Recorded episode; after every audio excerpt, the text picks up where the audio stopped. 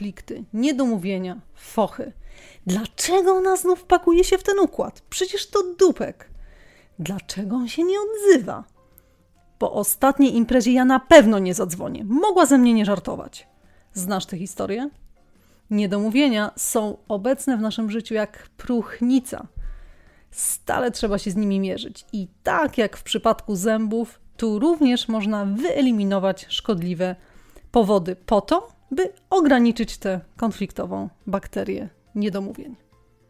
Już za chwilę omówię pięć powodów, przez które relacje są niestety pełne nieporozumień. Ale zanim przejdziemy do meritum, zapraszam Cię na krótkie intro.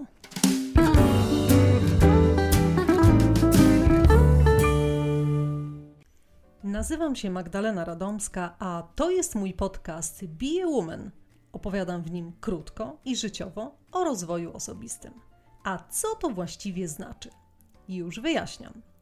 Dowiesz się więcej o tym, czy naprawdę możesz wszystko. Posłuchasz, jak inni radzą sobie z dużymi zmianami w życiu prywatnym i zawodowym. Podpowiem, jak pracować nad samooceną oraz wewnętrzną harmonią. Poruszę tematy kreowania wizerunku i troski o Twoją kobiecość. Wisienką na torcie są relacje damsko-męskie. Zapraszam!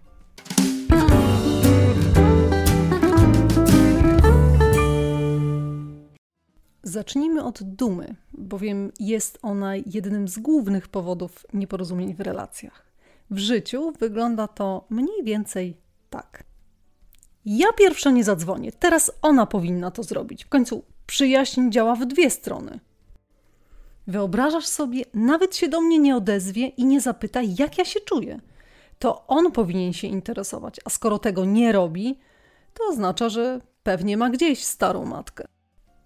Za każdym razem, gdy dzwonię, córka nie ma czasu, nie będę już dzwoniła pierwsza, skoro zawsze przeszkadzam. Widocznie nie jestem potrzebna. Niech ona dzwoni wtedy, gdy znajdzie wreszcie czas dla matki.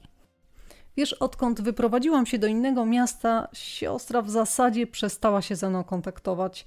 Nie dzwoni, nie pisze, w sumie nie bardzo się interesuje.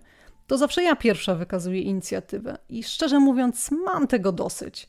Teraz niech ona się postara. Mniej więcej tak wyglądają tego rodzaju dywagacje, które odbywają się oczywiście po pierwsze i w naszej głowie, a po drugie w rozmowach z innymi bliskimi, wtedy kiedy no, potrzebujemy tą frustrację wynikającą z zaburzonych relacji w jakiś sposób z siebie wyrzucić.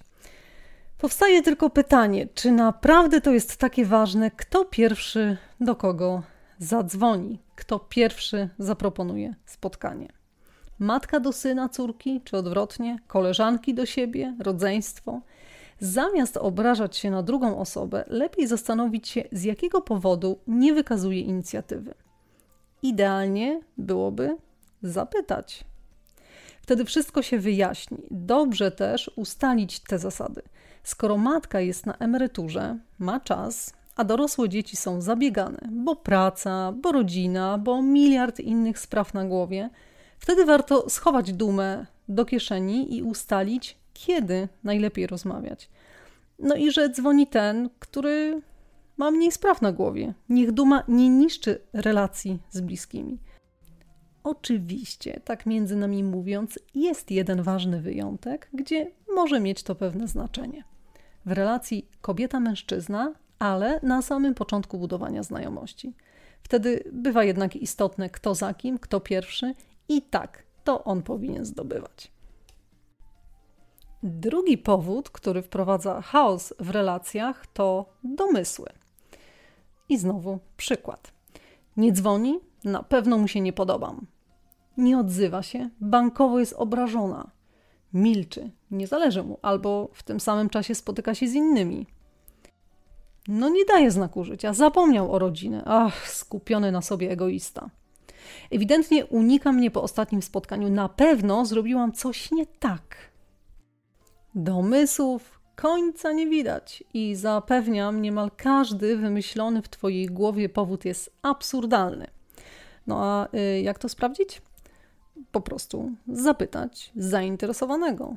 O tym, jak bardzo nasze wyimaginowane powody są dalekie od rzeczywistych, przekonaliśmy się, jak sądzę, wszyscy wielokrotnie.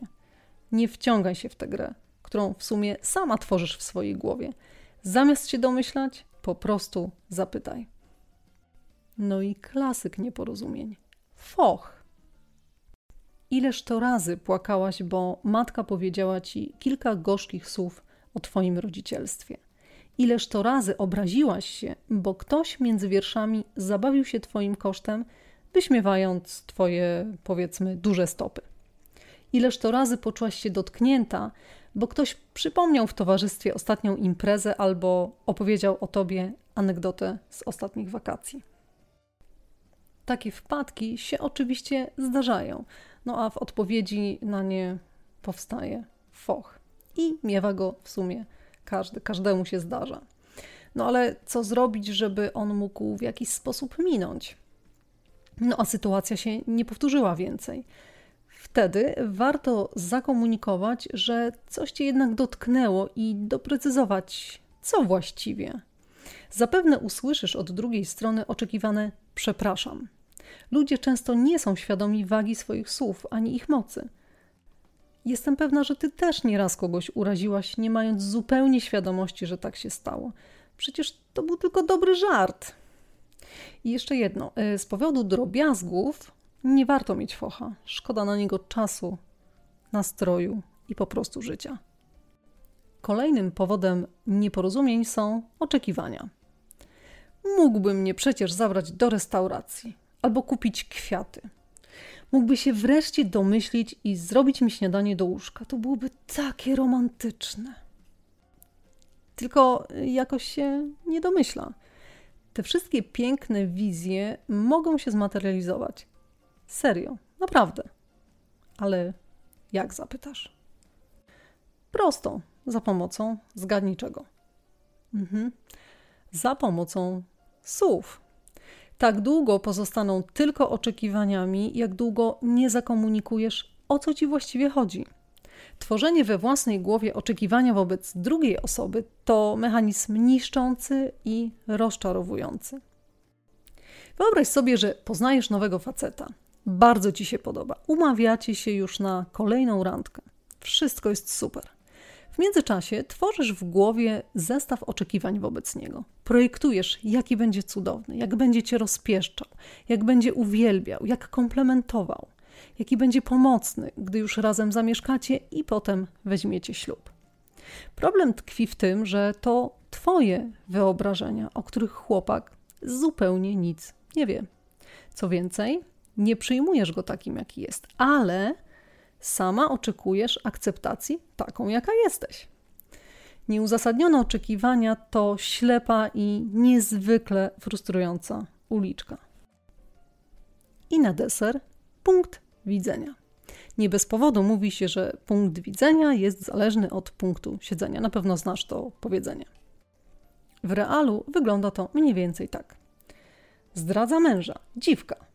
Zdradza żonę, dupek. Jak mogła się wplątać w układ z żonatym facetem? To głupota.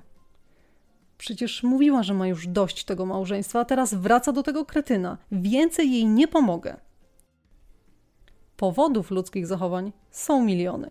Każdy ma jakieś swoje osobiste uzasadnienie. I co z tego, że ktoś naszym zdaniem robi w życiu głupoty? Przecież nie dotyczy to naszego życia. Nie udawajmy, że sami jesteśmy tacy doskonali. Sami też popełniliśmy wiele błędów, ale ewidentnie mamy krótką pamięć. Oceniamy ludzi i ich zachowania naszymi oczami i z naszej perspektywy. Taki standard.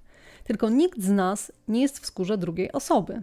Nie znamy powodów, nie mamy wiedzy o traumach, doświadczeniach, które przecież mają wpływ na życiowe wybory. Nie bierzemy pod uwagę zwykłych słabości, braku silnej woli, zagubienia, samotności, odmiennych wartości, no i wspomnianego miliona innych powodów. Kluczem jest empatia. Wejdź w buty przyjaciółki, syna, córki, spróbuj postawić się na ich miejscu. Wyobraź sobie, co mogłabyś czuć, jakie mogły być tego przyczyny. Wtedy znacznie łatwiej będzie ci zrozumieć powody nawet najbardziej absurdalnych decyzji Twoich przyjaciół i bliskich. Teraz wiesz, że z ich perspektywy mogą one wyglądać zupełnie inaczej. Tak naprawdę budowanie zdrowych relacji opiera się na wyrozumiałości, komunikacji, która jest zdecydowanie, zdecydowanie liderem, a także na empatii, cierpliwości i po prostu troski. I pamiętaj, nie oczekując niczego, zwykle będziesz mile zaskoczona. Oczekując zbyt wiele, na ogół rozczarowana. To wszystko na dziś. Spotykamy się za dwa tygodnie w cyklu Sukces obcasem wydeptany. Tymczasem trzymaj się ciepło, no i życzę Ci budowania udanych relacji. Do usłyszenia.